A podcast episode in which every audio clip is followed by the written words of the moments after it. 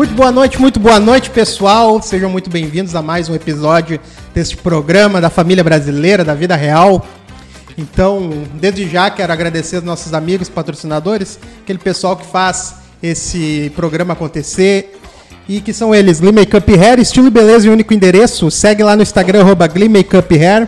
All Vibrations Store, as melhores vibrações na sua cabeça. Acesse lá allvibrationsstore.com.br.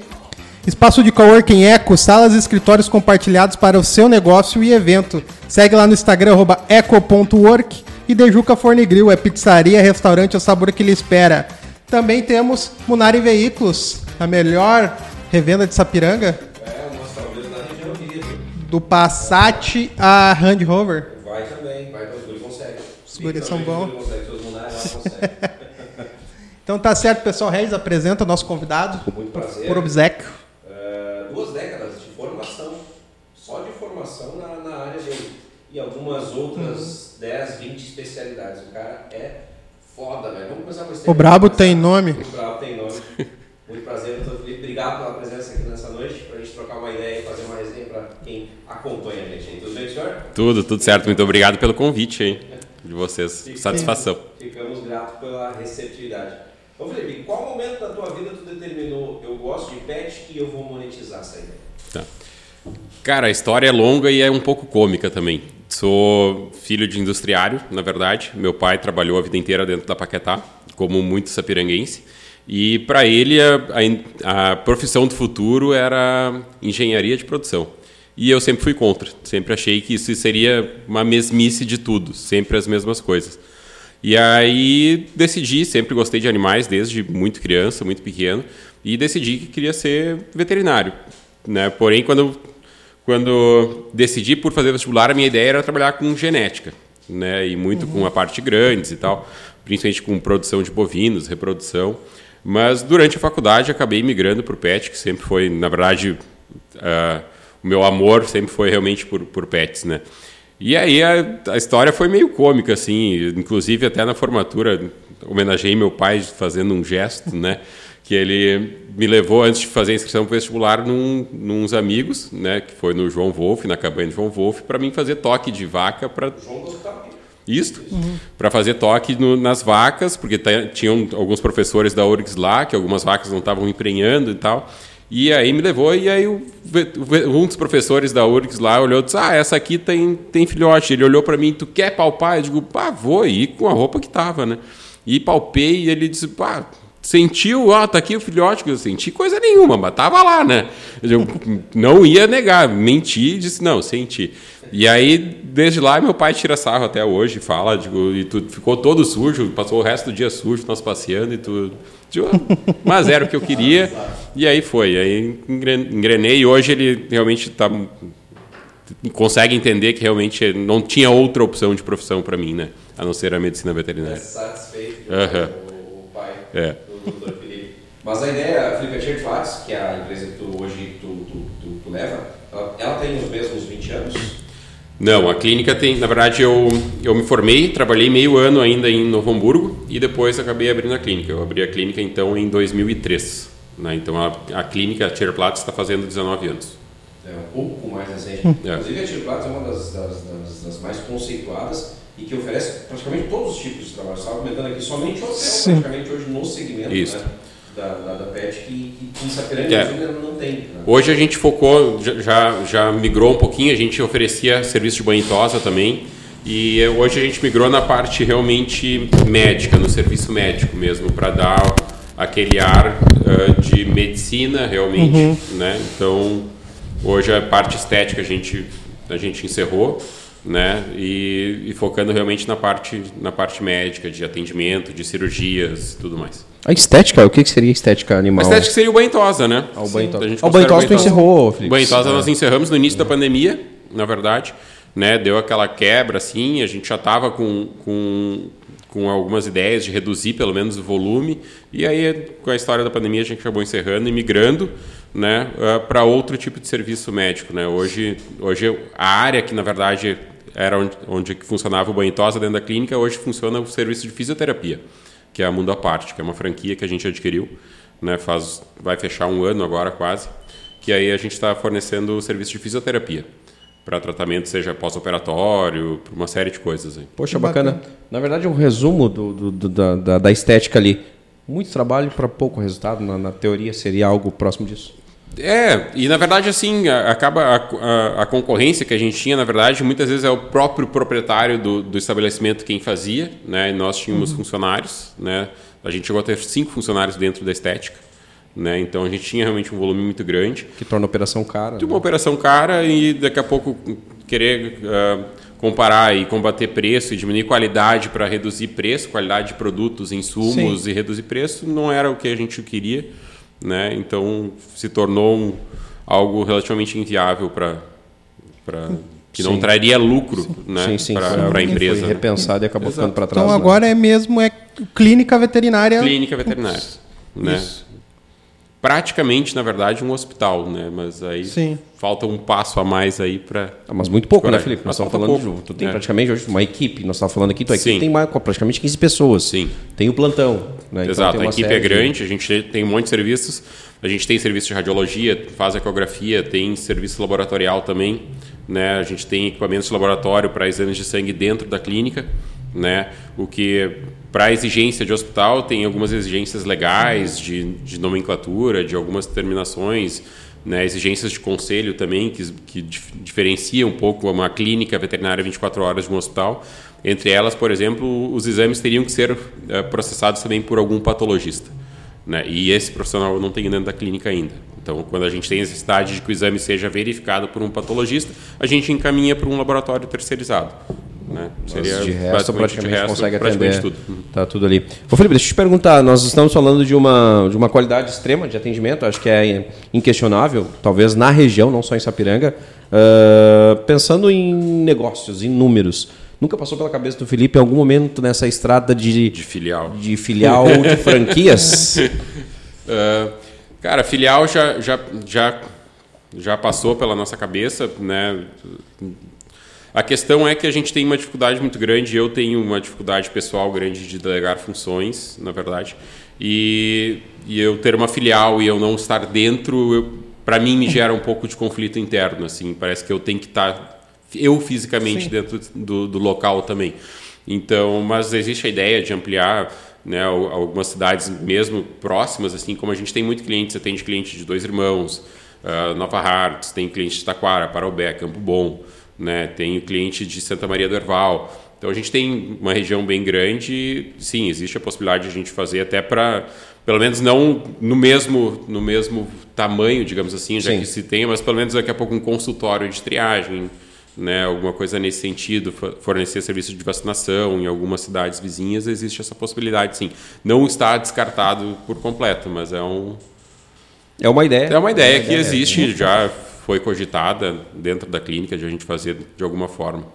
Eu acho bacana, acho bem interessante. A região ganha com isso, né? Sim. A Sueli ganharia mais A Sueli já foi, já passou pela Tierplatz, muito bem atendida, por sinal. Olha aí, tá vendo? Que bacana. Felipe, isso é uma pergunta que, cara, não tem como não fazer essa pergunta, né? Para quem gosta do pet, ou para quem ama o seu pet, que é o meu caso como cliente, quando eu chego lá, eu chego num desespero gigante através de uma busca de uma cura. Como o especialista consegue separar a razão da emoção e transmitir isso para quem está deixando lá o seu pet? Cara, é difícil, uma pergunta difícil de responder também.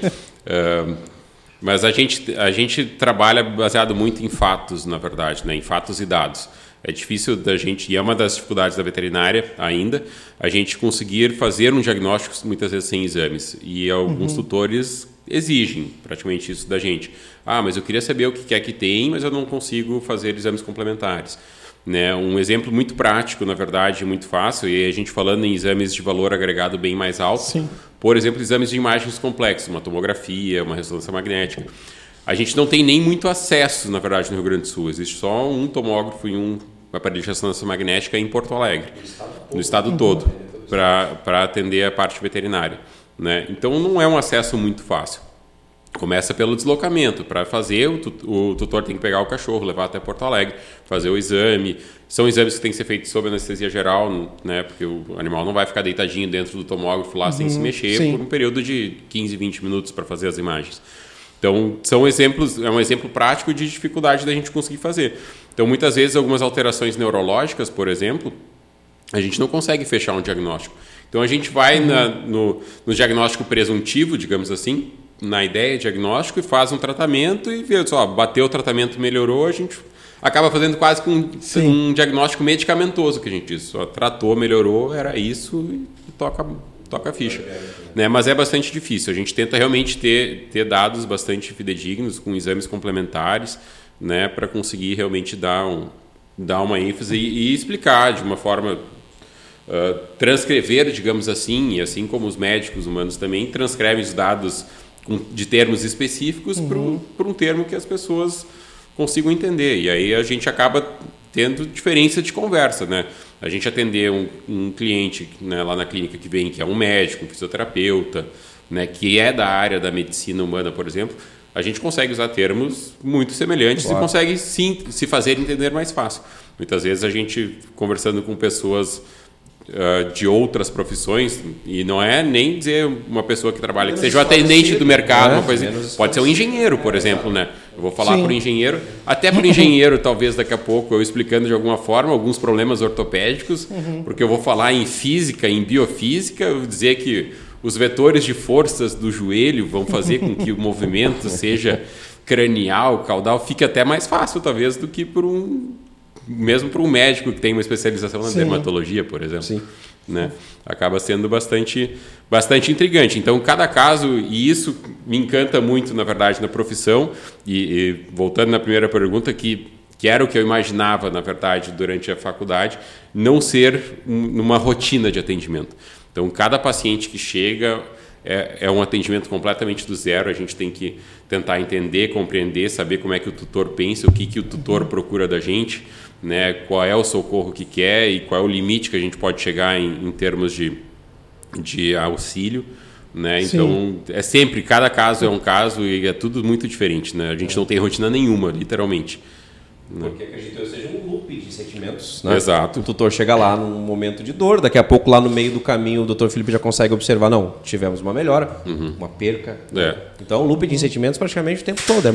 Eu acredito que seja bem delicado mesmo, eu imagino. É, e a gente tem essa questão de... O nosso convívio, por exemplo, dos nossos pacientes, a gente convive com uma frequência, a morte muito mais, porque a expectativa do nosso paciente é muito menor do que uma pessoa. A gente fala em expectativa média de vida, vamos falar de 12 a 15 anos, né? Então a gente tem eu tenho clientes, por exemplo, que eu já trato o terceiro, quarto animal já, né? Que já teve caso, porque um cachorro daqui a pouco morreu porque foi atropelado, e já tem outro, e ficou vovozinho, já tem mais um terceiro, mais um quarto, né? É muito mais comum. Então a gente acaba convivendo durante a nossa vida profissional com a morte de forma muito mais constante, né, do que próprio um médico humano. Médico, exatamente, é algo bem curioso. Mas se torna, entre aspas, natural? E isso...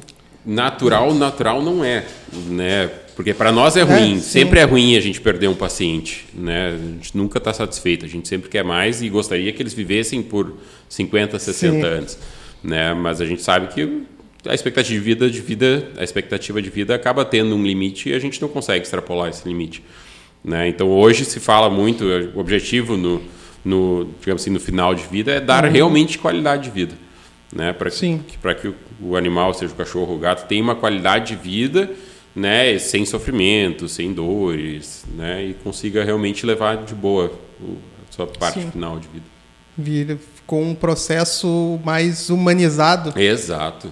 Né? Mas essa questão essa preocupação com a causa animal... Ela é um tanto recente, né? Com a ênfase e o cuidado que se tem hoje, né? Antigamente, pelo menos eu me recordo, assim, no meu convívio, que não havia assim, uma preocupação. Tá cada vez mais em voga, né? Sei lá, se é moda, não sei se é moda. Eu acho que não. Acho que não, porque acho que veio para ficar. Acho que é uma evolução. Tomara que não seja. Se for, tomara que não seja. É. Eu acho que é uma evolução. O que a gente vê muito, assim, pessoas, casais, famílias, onde é que daqui a pouco o número de filhos que a gente tinha lá 30, 40 anos atrás, a gente tinha um número de filhos por família muito maior do que tem hoje. Então, as pessoas acabam tendo realmente o animal como membro da família. Sim. né? E aí, com isso, vem todos os cuidados, né? E aí, se a gente for pensar em evolução na medicina veterinária, esses cuidados estão cada vez mais acessíveis também, né? Estão cada vez mais disponíveis, os exames complementares, né? Se a gente for pensar qual era a casuística de tumores, por exemplo, ou de câncer em cães e gatos há 15, 20 anos atrás, a gente tinha um percentual muito pequeno. Mas daqui a pouco, porque a procura era pequena e porque a capacidade de fazer o diagnóstico era menor também. Sim. Hoje a gente tem as duas coisas. As pessoas estão procurando muito mais um atendimento para trazer qualidade de vida para o seu animal, né, que vivia, né, muitas vezes fora de casa. Hoje ele tem o acesso restrito dentro de casa. Dorme na mesma cama que os tutores, né? E aí acaba, junto com isso, crescendo todas as formas de diagnóstico e, com isso, também o tratamento, né? Hoje, né, a especialidade, por exemplo, da oncologia é uma realidade na veterinária também, né? Eu tenho colegas que são oncologistas, fizeram especialização em oncologia. Então, a gente faz a cirurgia, retira tumor, faz biópsia, tudo isso muito semelhante, na verdade, à medicina humana, né? E aí o que gera um pouco de dificuldade ainda são muitas vezes custos, né? Por exemplo, na medicina veterinária, a gente não tem uma rotina de fazer radioterapia, por exemplo, né?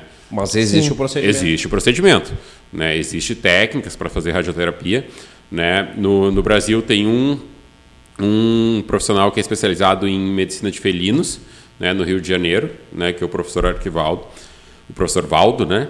E ele tem um aparelho de radioterapia para tratamento de tumor de tireoide, para hipertireoidismo em gatos, né? E aí, dentro da clínica, lógico, ele é referência na América Latina, acaba recebendo paciente de toda a América Latina, né? Então, ele investiu. Sim, né? Vai pagar o preço pelo trabalho. Exato. É. Né? Ele tem físico dentro da clínica dele. Nossa, por conta do aparelho de radioterapia. É. Aí entra a questão, inclusive, para linkar com o que o Thiago comentou, que é a questão que isso é muito recente. Nós estamos falando de talvez 15, 20 anos, doutor Felipe. Não se cogitava de ter um especialista, penso eu, pelo menos, da oncologia dentro da veterinária. Sim. Acredito eu, ou estou equivocado? Não, até se falava, porque a literatura já tinha muita descrição, né? Os livros, digamos assim, os livros fundamentais que a gente tem, já se falava em oncologia. Hoje, lógico, o estudo é muito mais aprofundado, né? E aí a gente, o que acaba divulgando de forma muito fácil, né, a informação é a própria internet, né? Se a gente for pensar... Vamos falar, eu brinco, né? O meu TCC da graduação, a apresentação do meu TCC estava em 4 disquetes compactados. 2002, já. É, não é muito. 2002. É, 2002 eu acho que eu não tive nem contato com o computador até 2002. Né? Então, e hoje, na verdade, eu não precisaria nem ter o disquete, poderia ter salvo na nuvem e chega lá, baixa, muito fácil, né? Podia daqui a pouco ter salvo no celular e faz... Pareia com a TV ou com o computador, que seja, e apresenta tudo pelo celular. Então, a informação está muito mais fácil. Então, tem um trabalho que seja publicado na Europa, nos Estados Unidos, ele chega muito mais rápido, né? Então, acaba tendo essa troca de informações de forma, na área acadêmica, de forma muito mais intensa, né? Facilita muito, né? Então, por isso que todas as formações... Em todas as áreas, não é só na medicina, não é só na medicina veterinária. Em todas as áreas, essa troca de informações faz um crescimento exponencial na geração de conhecimento. Acabar avançando e crescendo ao mesmo tempo, né? A evolução é muito mais rápida, muito mais intensa, ágil do que era antigamente. É. Sim. Há não muito tempo atrás. Antigamente é o disquete de 2002. Nós estamos falando a Copa de 2002, que é muito recente, né? Para quem acha 2002, que... para a gente fazer uma pesquisa, a gente aqui na biblioteca. Na biblioteca nem sei se existe aí na biblioteca. Ah, a Barça, né? É isso aí, a Barça. Encontrar os vendedores de Atlas na rua. Sim, é um negocinho bem curioso, né? E bem recente. Doutor Felipe, recentemente não, foi, não lembrando, o senhor comentou também, o senhor fez um curso especializado no segmento... Ortopedia. Não, o de clínica e cirurgia. Não também. Ah, tá, o de neurologia? Neurologia. Sim. Tá. Existe um tabu ainda? Será que o cara tem especialização? Não é essa. Não é essa. Mais aquela. Meu Deus. Então, a neurologia, hoje em dia, ainda existe aquele tabu, problema neurológico, tá tudo certo, vamos tratar, vamos seguir, vamos avançar. Não, tem como a gente fazer. Uma das coisas mais comuns, na verdade, corriqueiras na área de neurologia são as doenças de disco intervertebral, que são as hérnias de disco, as protusões de disco. Através da neurologia consegue... Pela neurologia, sim. Onde é que pode causar dores, né, se for algo mais leve, inclusive causar paralisias, né, paralisia de membros posteriores, ou até tetraparesia ou tetraplegia, né, que o tratamento... Pode ser tentado de forma medicamentosa, a fisioterapia ajuda de forma bastante intensa, ou em alguns casos realmente cirúrgico, né? Porque o disco intervertebral, quando ele está dentro do canal medular, não tem remédio que tire, é mecânico. Abre a coluna e tira lá de dentro da coluna o material, né? Na parte de neurologia de sistema nervoso central, né? Aí a gente acaba tendo limitações em função dos exames para conseguir fechar o diagnóstico, mas é uma rotina muito mais real, né? Muito mais cotidiana, né? Do que era, sei lá, 15 anos atrás, por exemplo, né? Hoje tem realmente profissionais, tem colegas, né, que atendem única e exclusivamente a parte de neurologia, né? Lógico, Sapiranga, a gente, sim, claro. Se a gente for pensar, somos região metropolitana, mas somos uma cidade pequena, então o profissional vir aqui, a gente não consegue agenda muitas vezes, mas sim. A gente já encaminhei muito paciente para Porto Alegre para ser operado de coluna, por exemplo, para fazer cirurgia de coluna para correção, seja por trauma, porque fez uma fratura de coluna, uma luxação vertebral, ou por doença de disco, fez uma hérnia de disco e está paralisado. Vai para a cirurgia e depois volta para seguir a parte de recuperação. Não, é porque é um tema que é bem delicado, né? Muitas vezes você chega na informação pro tutor, né? Que é o termo que o Felipe usa, e é neurológico. E outra tecla, Felipe, que eu vejo assim, todos os assuntos praticamente a gente chega lá. A dificuldade são os exames complementares, né? É uma barreira na tua profissão, porque praticamente de 10 tutores lá... Talvez 7 não vão seguir, não vão fazer o exame complementar. Sim, ainda é uma barreira e gera, em certo ponto, assim, uma frustração na profissão, né? Pode ser, de certo ponto, um pouco frustrante, né? Mas a gente tem que aprender a lidar com isso e a gente... E aí, cada caso é um caso, cada cliente age de uma forma e a gente tem que ser maleável ao ponto de conseguir, digamos assim, ter um jogo de cintura e dizer, ó, esse cliente eu consigo, vamos lá... E ele está disposto, vamos evoluir e tentar fechar um diagnóstico, né? Então, mas é uma coisa que a gente aprende, na verdade, com o passar do tempo.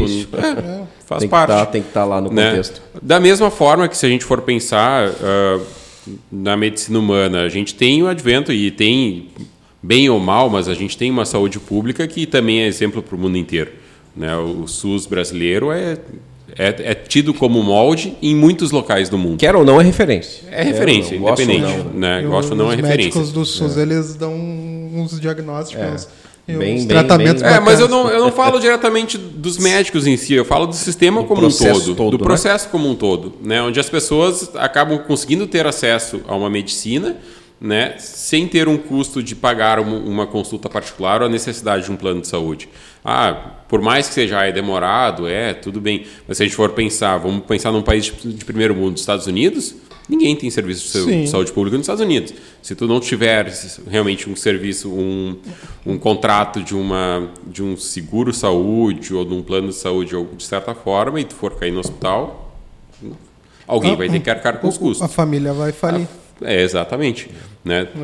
Aí exemplo que se teve, né? No início da pandemia, com aquele boom, um monte de mortes, quantos corpos foram abandonados no hospital? Onde é que as familiares não foram buscar o corpo com medo da conta da UTI, né?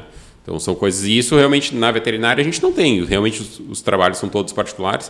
Estão começando alguns hospitais, né, públicos, né, existem, São Paulo tem, Porto Alegre, na verdade, não sei certo como é que está, mas ia abrir, sendo administrado pela Anclivepa, que é a Associação de Clínicos Veterinários, né? Na verdade, o Hospital de Porto Alegre foi construído e foi implantado por uma empresa particular, né? E aí cedido para ser administrado pela Anclivepa. Isso. Mas isso é uma pauta interessante, né? Porque, por exemplo, eu não sei, claro que não justifica, né? A atitude das pessoas, mas eu acho que ocorre muito abandono de animal doente por conta da família não ter condições, né? De poder arcar com tratamento com o animal. Então isso se torna um problema público, né, da sociedade. Exatamente. Então o governo deveria... Pois é, cara, aí vai entrar uma questão que eu vou bater e depois uma pergunta do doutor Felipe. Porque, cara, hoje tem muita informação, hoje tem muito vereador, hoje tem muita... O poder público acaba, de certa forma, fazendo alguns meios para não acontecer isso. Eu consigo ver. Talvez a pessoa não tenha esclarecimento suficiente, né, para... Vamos fazer, mas é uma, vamos dizer assim... Não justifica. Uma cultura, né? Não justifica, não mas justifica, é uma cultura de gerações anteriores. Cara, meu pai, por exemplo, meu pai é um cara que, para ele, cachorro, fora lá na rua, é dessa geração. O cachorro tá mal, um cachorro, não adianta, cara, ninguém vai tirar isso dele. E aí, nas gerações agora, claro, posteriores, a gente começa a mudar um pouco isso. E diante disso, minha pergunta, Felipe, e alguma vez o poder público, seja de Sapiranga, a nível estadual, assim, já procurou o doutor para fazer alguma parceria, alguma coisa relacionada a ONGs e tudo mais, onde, claro, monetize, ou talvez o doutor abra a mão um pouco, ou não, nunca houve. E se houver, há o interesse ou não? Pensando já houve, né? Já auxiliei no CCZ de Sapiranga, já fiz treinamento das veterinárias na questão de cirurgia de castração, né, das cadelas, auxiliei, fiz todo um treinamento, fui várias vezes, né? A gente tem um contrato com a prefeitura que está vigente ainda para atendimento dos cães do canil, né? Ou seja, um animal que tenha sido recolhido, que tenha sido solicitado por alguém da população para a prefeitura, para recolher um animal de rua, alguma coisa assim, para atendimentos mais complexos que se necessitem um exame de imagem, um exame de sangue ou alguma internação de forma mais intensa, com um tratamento um pouco mais intenso, a gente tem um contrato firmado com a prefeitura para fazer. Nesse momento está vigente. Uhum. Bacana, então existe um trabalho que está, inclusive, em andamento. Uhum. Que bacana, fico feliz. É dessa gestão? Curiosidade? Dessa gestão. Uhum. Bacana. Vale ressaltar. Na verdade, engatinhou com a gestão anterior, né, de alguma forma, mas agora com a gestão da prefeita Karina, que começou de forma irrepetível. Bacana, fico feliz, né? Fico feliz. Pois é, agora vamos dar uma soltada no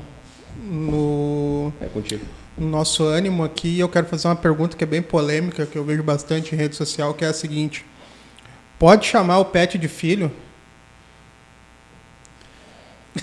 Pois é.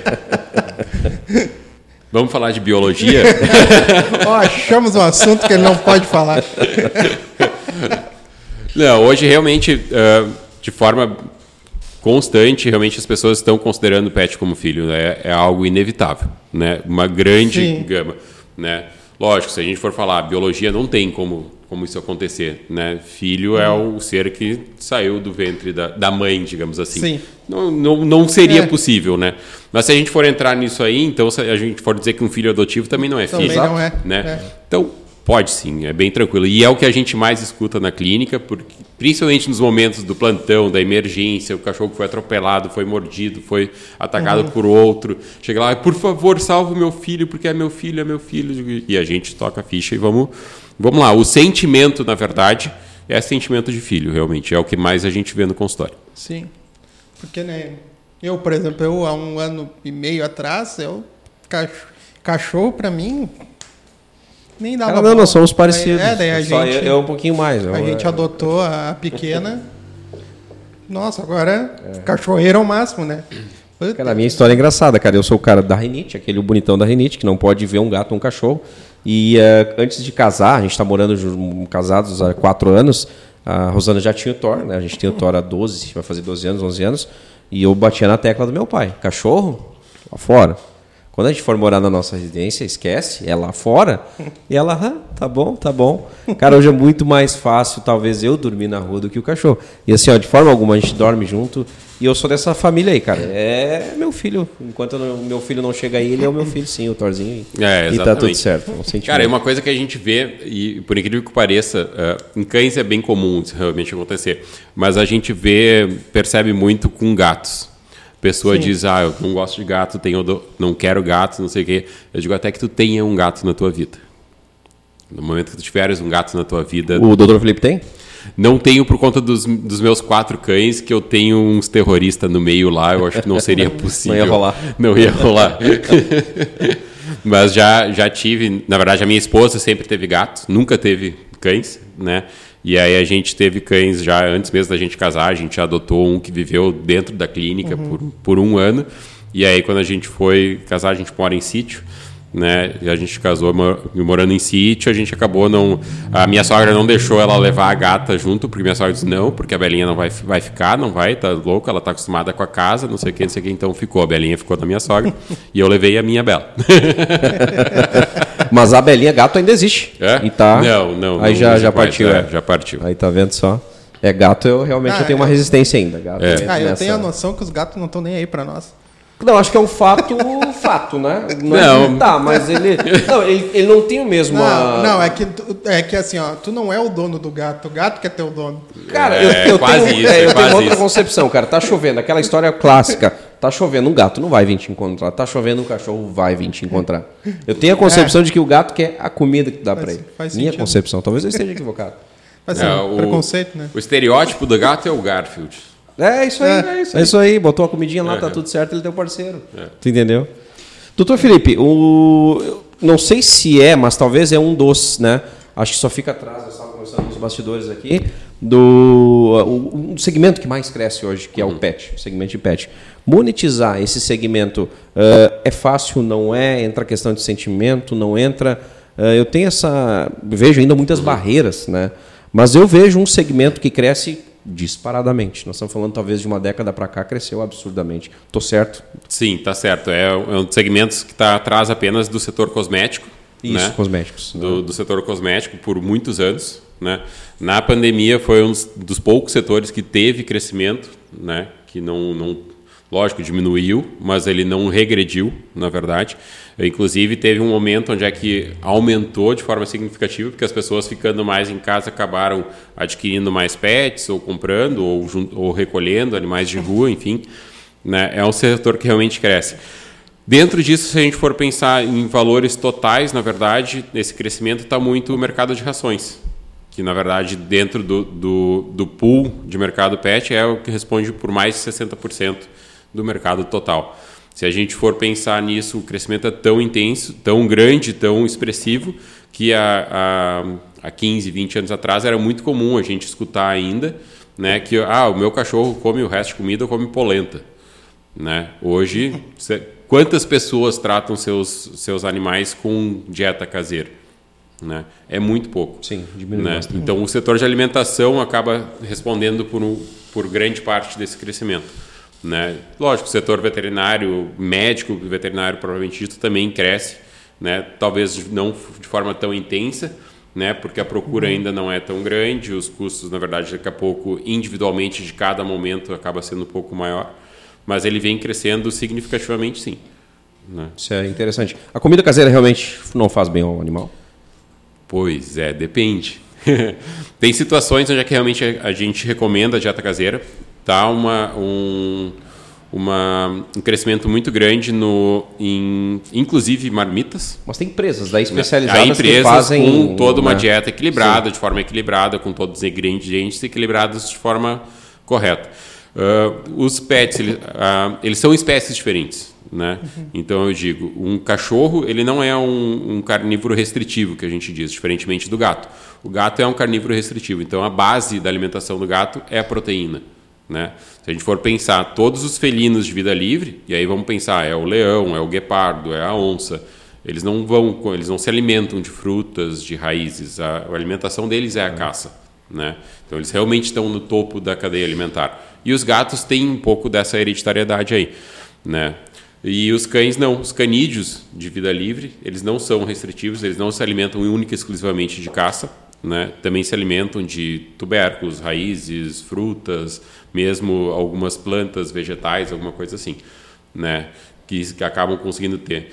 E a gente tem uma alimentação completamente diferente, né? Dá para alimentar o seu pet com a dieta caseira? Dá, é plenamente possível, preferencialmente que seja uma dieta organizada por um nutricionista veterinário, para que se tenha todos os nutrientes necessários, né? E com isso, na verdade, não é a cozinha, não é o que sobrou do meu almoço eu vou dar. Não, é feita uma refeição e cozinhado especialmente para o animal. Está dentro daquele leque do segmento do pet que cresce. Exatamente. Né? Que cresce. Inclusive tem empresas aqui próximas, né? Sapiranga talvez, não lembro, mas... Novo Hamburgo, acredito que sim. Então a gente consegue aqui do ladinho encontrar hoje uma uma alimentação saudável. Chocolate esse... Não, o chocolate não pode. Né? Chocolate nem pensar. Porque acaba sendo até tóxico. Tem substâncias que acabam causando quadro clínico de intoxicação alimentar, problemas gastroentéricos, até quadro neurológico pode aparecer. Ah, mas eu dei só um pedacinho. Não pode.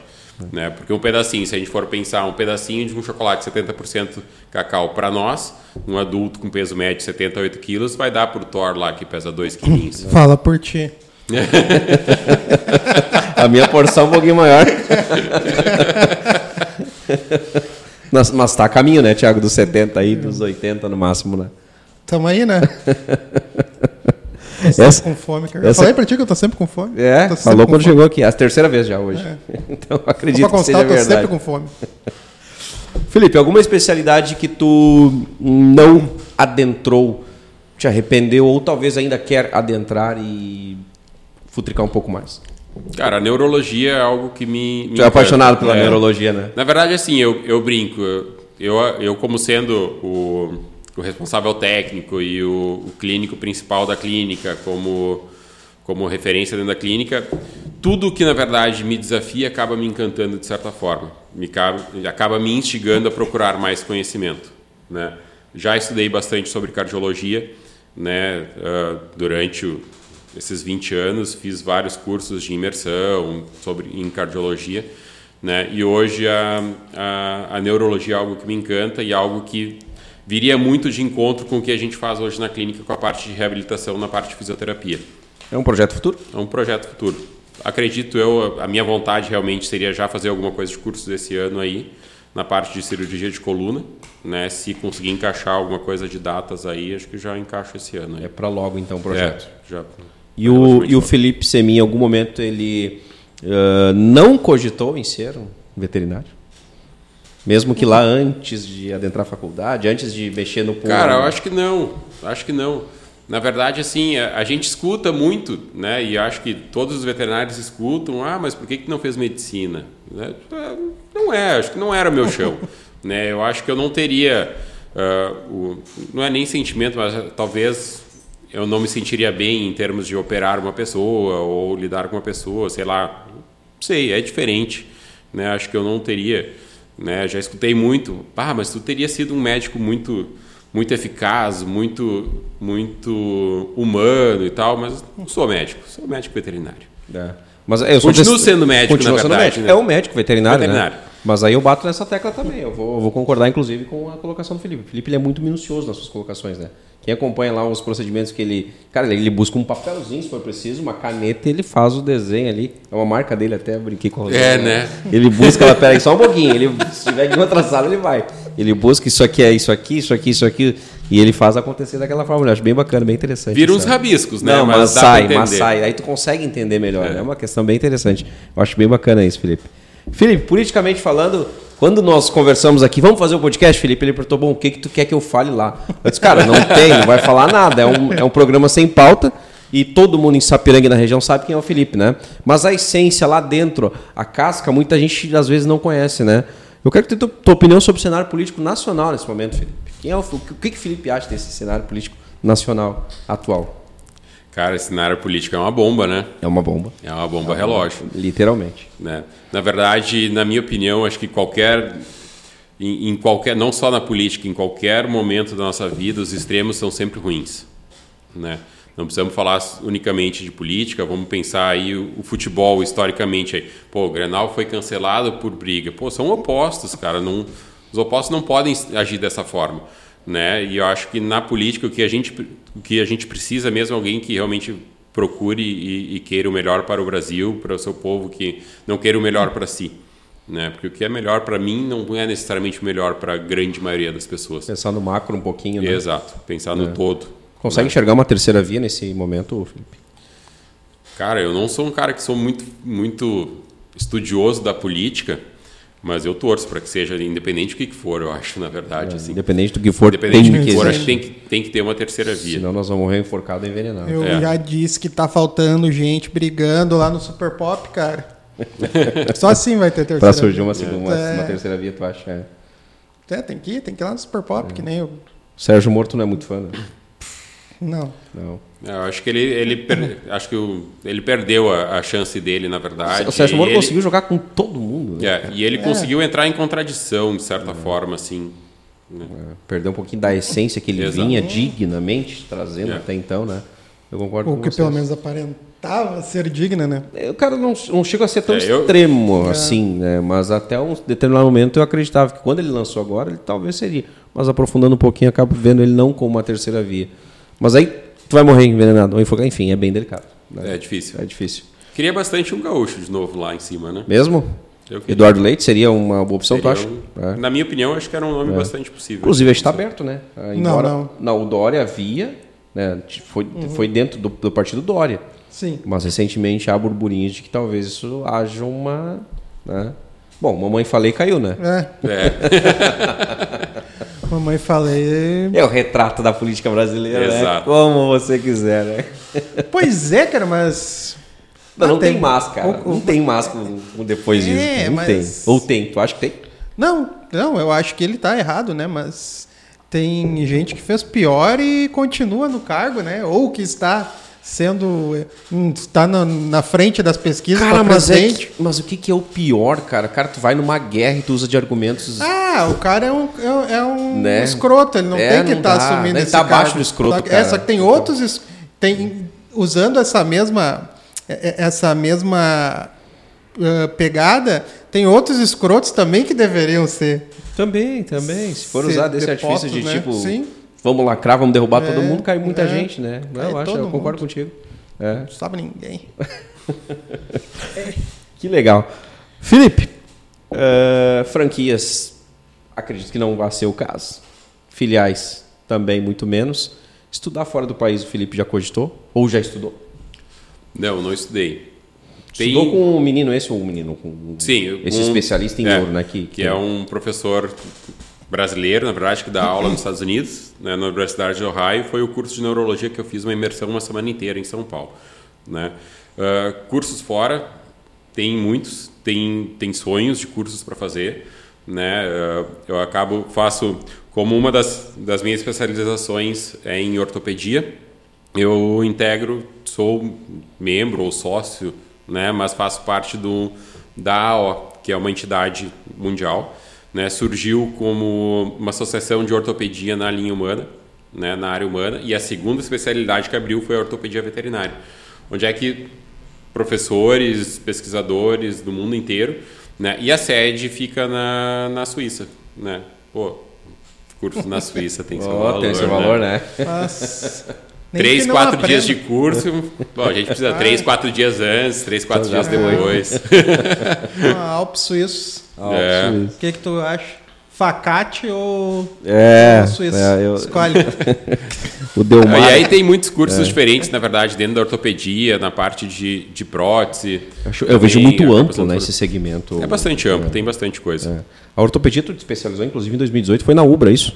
Não, foi na URGS. Foi na URGS. Na UBRA, em 2018, tu te formou em... Eu me formei na UBRA em 2002. Pós, né, recentemente. Né? E aí logo que eu me formei, fiz uma especialização em clínica e cirurgia de pequenos, né, iniciando em 2002. E a especialização da URGS, na verdade, eu encerrei faz 3 anos atrás. 3 anos. Né? Então, nós estamos em 2022 e em 2019. Foi no ano de 2018 e 2019, na URGS daí. Eu tenho uma pergunta para quebrar um pouquinho. Aqueles disquetes lá do teu TCC, tu tem ainda? Cara, se eu for na casa da minha mãe procurar na gaveta, é capaz de ter. E qual foi a tua tese? Cara, eu quando fiz o trabalho de conclusão, trabalhei com silvestres, fiz pesquisa em silvestres. Fui, na verdade, o meu estágio curricular foi no Zoológico de Sorocaba, mas eu acabei desistindo porque eu cheguei no Zoológico de Sorocaba, o meu período de estágio curricular seria de um pouco mais de um mês. E no dia que eu cheguei, o veterinário do zoológico estava saindo de férias por um mês. Vixe. E aí eu entrei em contato com a faculdade, não vai dar, não vou ficar. Daí eu voltei e acabei fazendo dentro da UBRA mesmo, com silvestres também, com alguma coisa de aves, aí na fazenda da UBRA, no CEUBRA, que tinha em Montenegro, eles tinham produção de javali, tinham alguma coisa de cervos, aves diferentes e tal. E aí fiz mais, principalmente, com manejo mesmo. E a aves hoje chega lá? O tutor de aves lá na... Cara, chega, é. Né?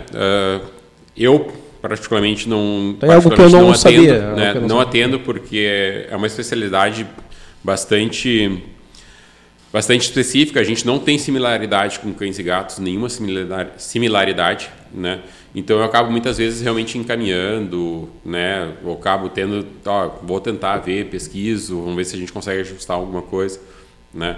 Em silvestre se fala muito em aves, por exemplo, uma grande maioria dos problemas tem origem nutricional, né? Por má nutrição, deficiência de vitaminas, alguma coisa assim, né? Pô, a gente conversou em alguns minutos, a gente consegue ver quantos leques tem em determinados assuntos, né? Cara, gato tem, sei lá, milhões. É. Animais silvestres, é gigante esse segmento, né? Não é à toa que é um dos que mais cresce, né? E tem mais animais, além de aves, cães, gatos? Tem, esse nicho de pets não convencionais, que se chama hoje, né? Não é nem os exóticos, pets não convencionais. Aves, mamíferos, répteis, né? Hoje tem de tudo, né? Hoje... O pessoal tem aves em casa, então é desde o canarinho, periquito, né? A falcoaria é uma coisa que tem crescido muito, né? Então tem pessoas que têm um gavião em casa, um falcão comprado de criador, né? E acaba virando um hobby também. Corujas, né? Na parte de aves, se a gente for falar em mamíferos, a gente tem os ferrets, que são muito comuns, né? Que agora se consegue importar, né? Não tem produção nacional, não, porque eles... Para entrarem no Brasil, eles têm que ser castrados, então não pode. Então não tem produção no Brasil, com o medo de daqui a pouco ter fuga e acabar tendo invasão da fauna e desequilíbrio de fauna nativa nossa, né? Aí de répteis, tartaruga, cobra, lagarto, né? Vamos pensar camaleão. Iguana. O cara não chegou com uma cobra lá já alguma vez? Não, nunca, né? Não. Tem um amigo meu que tem uma iguana. A iguana? Ela é massa.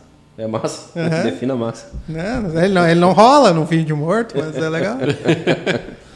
Como cria uma iguana dentro de terrário. Faz um terrário. Como se fosse um aquário seco, né? Sim. E aí, lógico, tem que se ter um tamanho proporcional, né? Conforme ela for crescendo, esse terrário vai ter que crescer também. É enorme. É enorme a iguana. É, tô fazendo aqui um raciocínio, mas não é... Vamos ter uma iguana, né? Nossa. Nossa. Mas não seria o caso.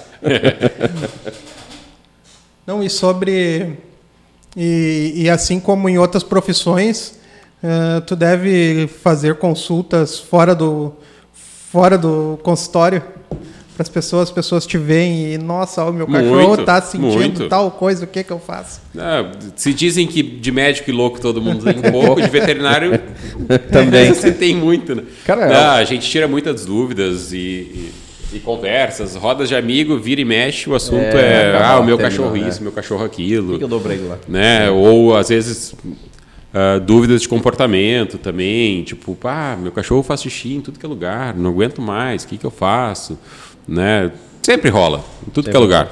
Né? Jiboia albina, conhece? Já ouviu falar? Sim. Pois é, a Ariane tá falando, queria muito uma jiboia albina. Isso existe no Brasil? Existe. É mesmo? Que troço curioso, jiboia albina, Ariane?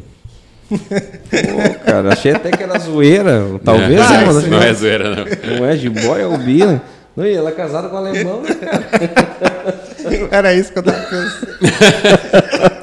Pô, Ariane, te ferrou. É, a Ariane tava vendo aqui mesmo, é ela mesmo. De boa, que máscara. Doutor Felipe,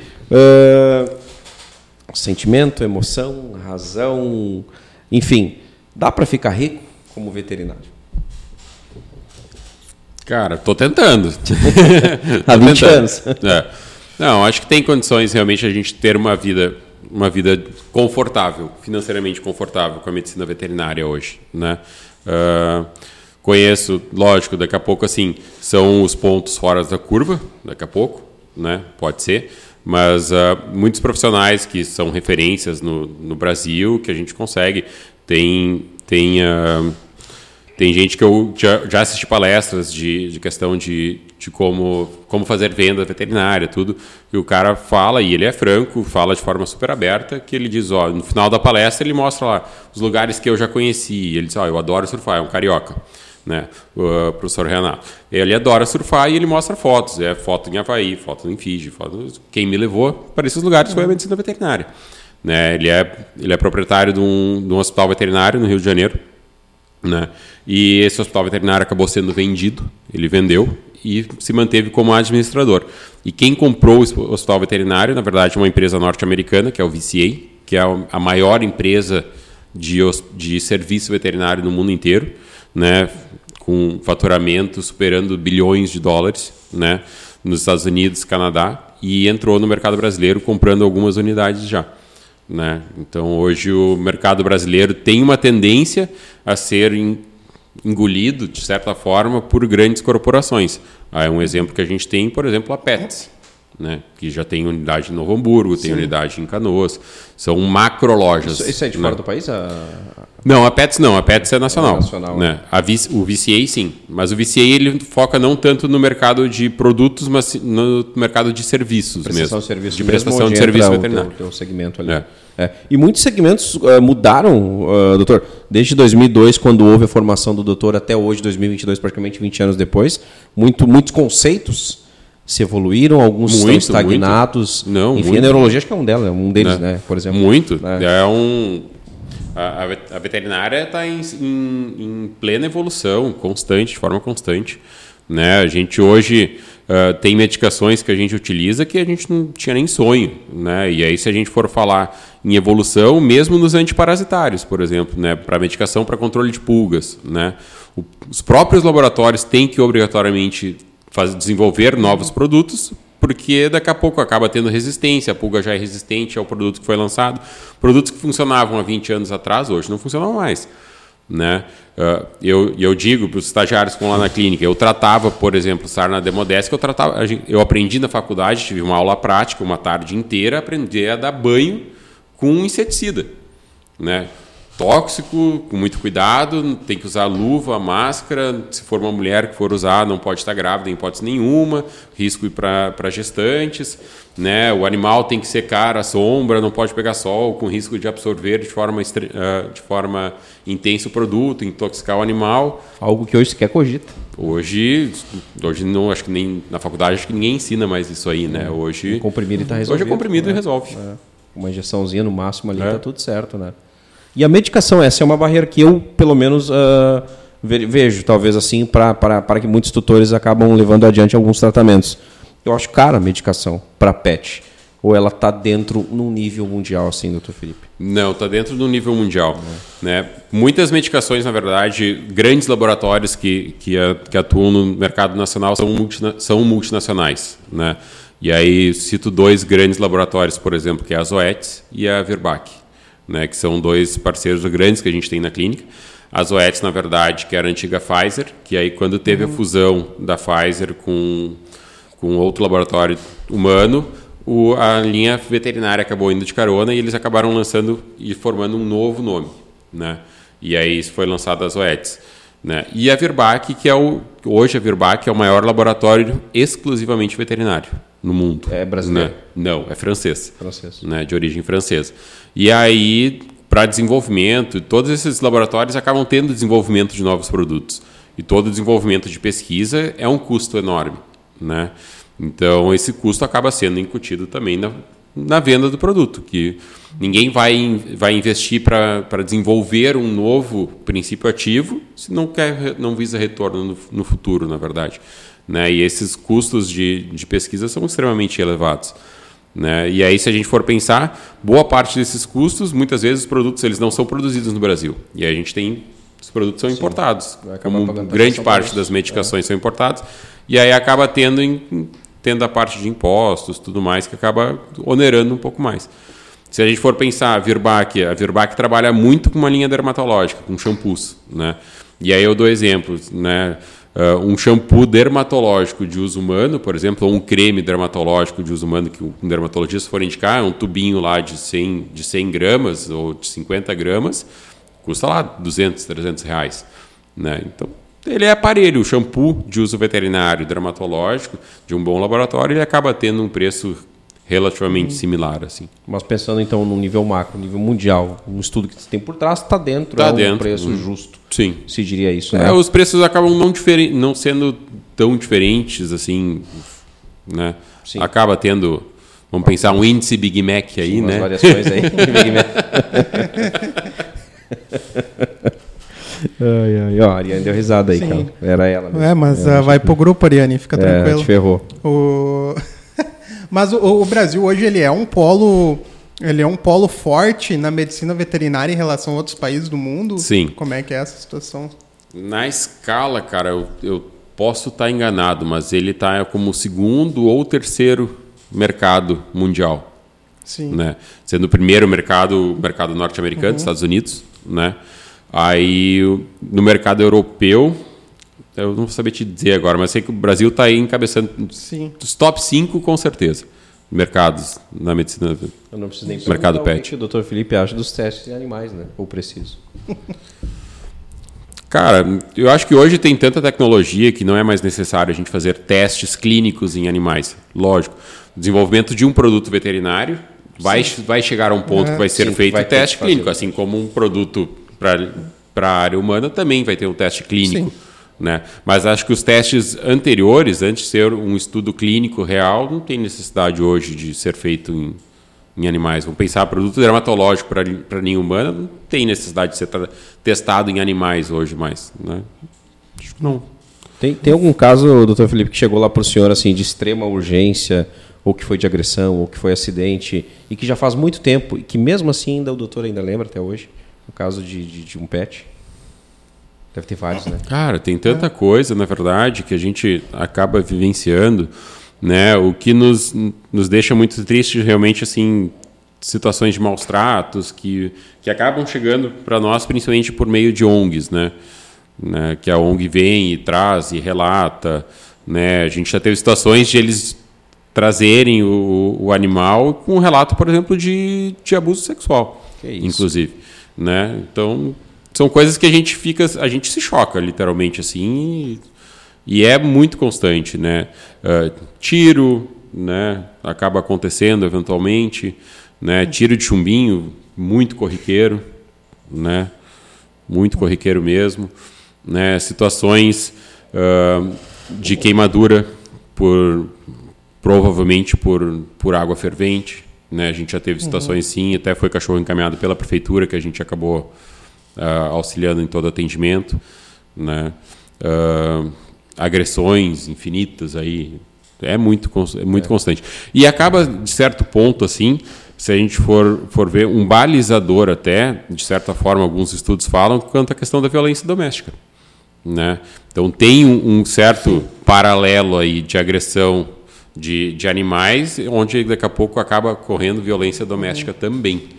Né? Existe um paralelo. Sobrando. Não nesse sentido, não é sobrando para o pet, mas existe uma certa incidência de que o pet que sofra alguma violência, daqui a pouco a mulher em casa pode sofrer também de alguma forma. Né? Existe um paralelo, sim, algum estudo, não vou saber te dizer exatamente, sim, valores, percentual de que isso aconteça, mas existe alguns estudos que indicam que pets que sofram possa ocorrer em casa algum tipo de violência doméstica também. Que massa.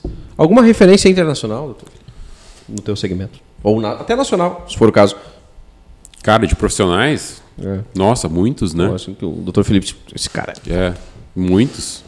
Né? Vamos pensar aí, na ortopedia, tá? A gente tem os dois professores que foram os professores da pós da URGS, tanto o Marcelo quanto o Márcio, né? São professores da URGS que trabalham com pesquisa. Na ortopedia, a gente tive aulas, assisti palestras com o professor Cássio, que era professor da USP, hoje está nos Estados Unidos. Eles são brasileiros, cara. Né? É bom ouvir isso. Hoje está nos Estados Unidos. O próprio professor Ronaldo, né, que é do Paraná, paranaense, e está na Universidade de Ohio, já foi indicado no prêmio como um dos melhores professores de medicina veterinária dos Estados Unidos inteiro. Já foi indicado a esse prêmio. Né? A gente tem aqui o professor Dioso, que na verdade ele tem duas faculdades, tem faculdade de medicina veterinária e odontologia, trabalha muito com auxiliando na parte de gestão, treinamento de equipe, um foco bastante grande nessa parte de marketing também, né? Um cara que chamou bastante minha atenção já há muitos anos atrás num congresso, né?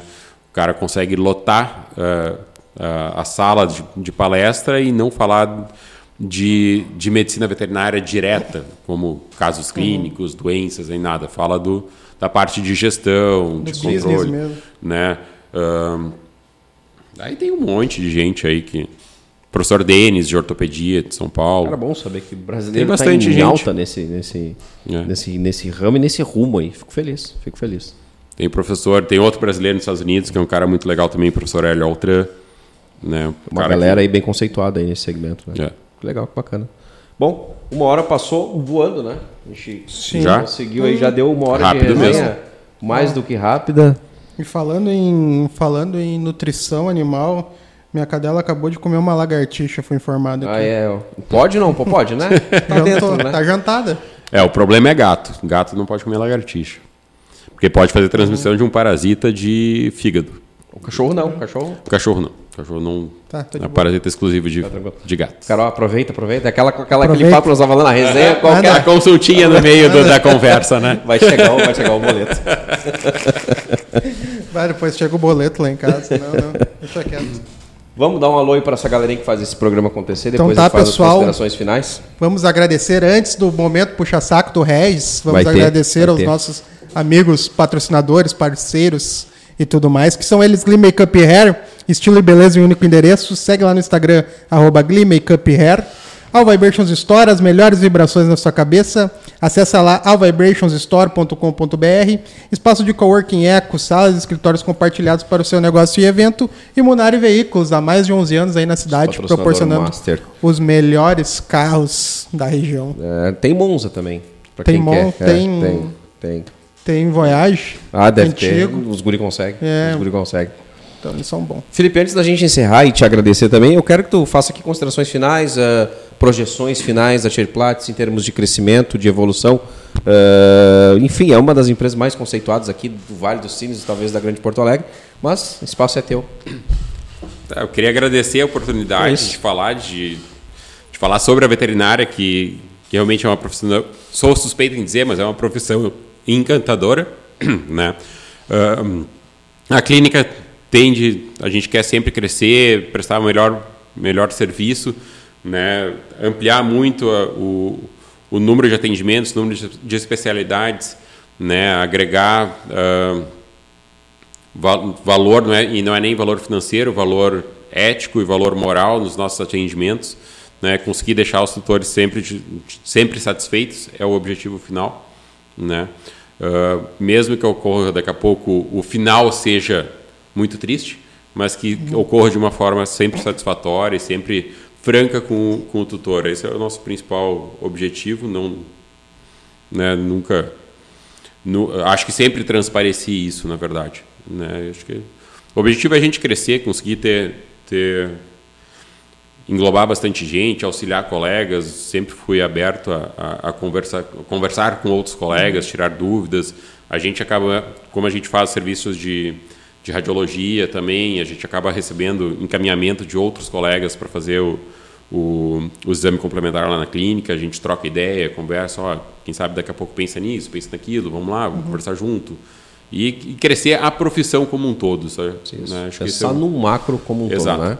Legal. Então, eu vou fazer, na verdade, aqui não é nenhuma puxação de saco, cara, é um fato, nunca porque... Nunca é. Mas, cara, quando a gente comenta, por exemplo, onde tu leva, onde tu faz, onde tu fez, onde tu... Cara, uma das poucas pessoas que, pelo menos, que eu ouço que seja unanimidade é o Dr. Felipe, no segmento dele. Porque, cara, é fato. Eu levei lá, fiz o procedimento lá. O Dr. Felipe é ótimo. Então, é uma unanimidade, né? Eu fico feliz por ter aceito o convite, estar aqui presente no nosso programa que está engatinhando e começando a caminhada. A gente aprendeu muito, cara, e tivemos uma aula aqui hoje de noite. Né? Não sei se concordam comigo, tivemos uma aula de 1 hora que passou voando, mas uma aula de como ser um ser humano fantástico e também conseguir monetizar uma ideia de um amor pelos animais. Parabéns pelo ser humano, Felipe. Tá bom? Agradeço. Muito obrigado, pessoal. Como sempre, né? Se inscreve no canal, ativa o sininho, dá uma moral pros guri. Amanhã vai para Spotify e tudo mais. Deezer, Apple Podcast. Até em caixa de remédio tu vai ouvir o nosso programa. Vai ter lá Tá bom? Vai pra eternidade. Então, muito boa noite, senhores e senhoras. Uma boa semana a todo mundo, tá legal? Valeu!